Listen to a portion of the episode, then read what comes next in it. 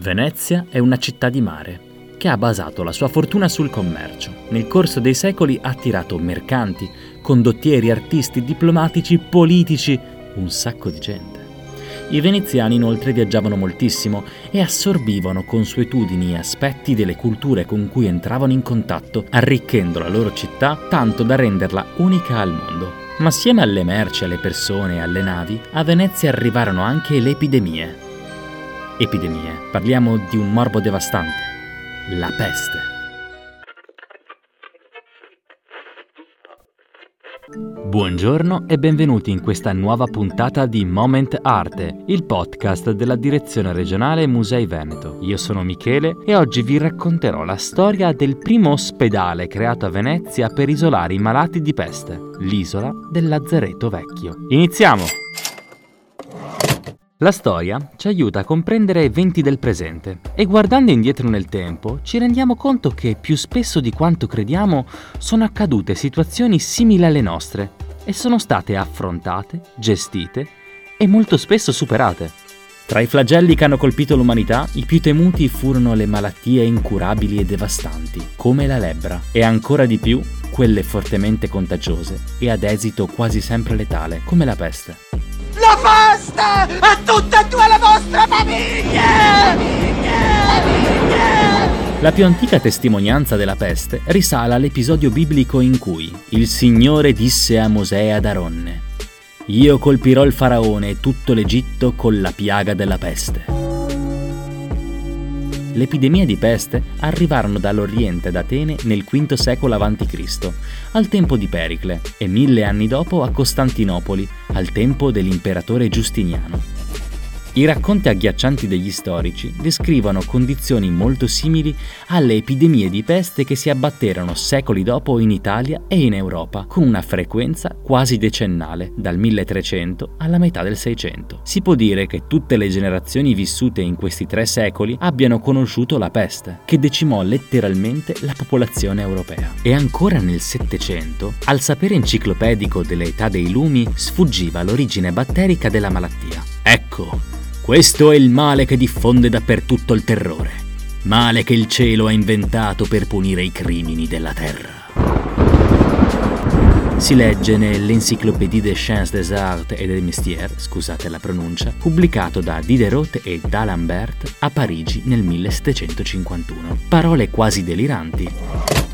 La peste arrivò a Venezia per la prima volta nel 1348, dall'Oriente. Nel giro di poco tempo vennero mutate e modificate le abitudini sociali all'interno dei nuclei familiari più stretti. Il Boccaccio, nel Decameron, racconta la peste che negli stessi anni colpì Firenze. Non solamente senza aver tante donne d'attorno morivano le genti, ma assai ne erano che in questa vita, senza testimonio, trapassavano. Una situazione incredibile per il tempo. Così Venezia decise di affidarsi a quello che oggi noi chiameremmo un comitato tecnico-scientifico, un gruppo di esperti del tempo in materia. Oltre all'istituzione del Lazzareto, in un'isola tra il bacino di San Marco e il Lido, dove venivano isolati i malati, vigeva il lockdown per gli abitanti della città. Per le calli di Venezia potevano girare liberamente solo i medici e coloro che provvedevano al recupero dei malati e dei morti. E avete presente le nostre mascherine? I medici addetti alla cura dei malati di peste si riconoscevano perché avevano il volto interamente coperto dalla famosa maschera del medico della peste, quella bianca con il becco lungo e adunco, simile a quella di un avvoltoio per intenderci. Il becco serviva per contenere erbe, spezie e garze che avevano il compito di filtrare l'aria e difendevano dal contagio. Non era prevista un'apertura per la bocca e gli occhi erano difesi da spesse lenti, chissà quanto si appannavano. Sicuramente erano meno comode e sicure di una FFP2 e una FFP3, chissà se anche loro si lamentavano.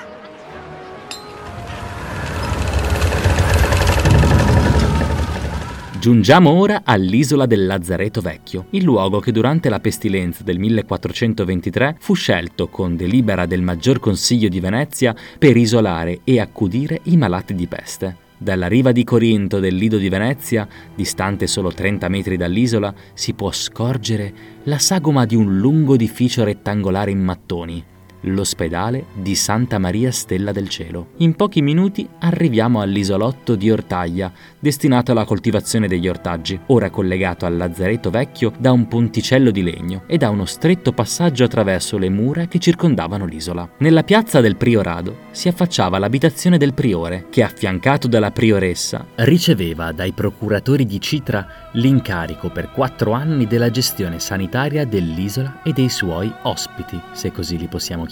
Entrambi erano stipendiati dall'ufficio al SAL e dipendevano dal magistrato alla sanità, istituito nel 1485. Funzionario pubblico laico, il priore aveva compiti rigidissimi e garantiva la sicurezza sanitaria nel lazzaretto. Doveva assicurarsi che nessuno e nessuna merce uscisse dalla zona di contenimento girava armato e a volte scortato, onde evitare che qualcuno gli rubasse le chiavi. Ma proseguiamo. Alla nostra destra si apre un portale in marmo bianco che conduce all'interno dell'ospedale. Questo è scolpito con le figure dei santi protettori della peste, San Rocco e San Sebastiano, sovrastati dal leone di San Marco. Ora è il silenzio a dominare quello che fu un luogo di dolore e di morte. La presenza degli ospiti è rintracciabile nei disegni e nelle iscrizioni in ocra rossa sulle pareti, dove campeggia anche il monogramma di San Bernardino da Siena. Il Lazzaretto Vecchio forse fu ispiratore delle misure in seguito adottate dal doge Francesco Foscari, artefice del primo sistema sanitario laico per il contenimento epidemico. Altri edifici nell'isola erano destinati al ricovero di nobili e personaggi di rango superiore. In uno di questi fece la contumacia Andrea Memmo, ambasciatore della Serenissima Costantinopoli dal 1778 al 1782, anno in cui incise una memoria del suo passaggio su uno dei pilastri del portico del Fondaco di Ponente. Col passare degli anni, una seconda isola, cioè il Lazzaretto Nuovo, venne attrezzata per la quarantena delle persone sospettate di essere infette e per le merci ed equipaggi che giungevano a Venezia da fuori. Tessuti, cibi, vettovaglie, bestiame e pensate, persino le lettere venivano sottoposte a disinfettazione, con bagni nell'aceto, tramite fumi prodotti dalla combustione di erbe aromatiche, tramite il lavaggio in acqua di mare oppure l'ebollizione. Grazie a questi metodi introdotti nella Serenissima e adottati al di fuori di questa, le epidemie pian piano cominciarono a scomparire e i lazzaretti vennero destinati ad altri scopi. Il lazzaretto vecchio è stato trasformato in deposito militare, subendo non poche modifiche. Ora è un sito statale del MIBACT, sotto la competenza della Direzione regionale Musei Veneto, che ha elaborato il progetto di valorizzazione e coordina il recupero dell'isola come luogo della cultura e sede del futuro Museo Archeologico Nazionale della Laguna di Venezia.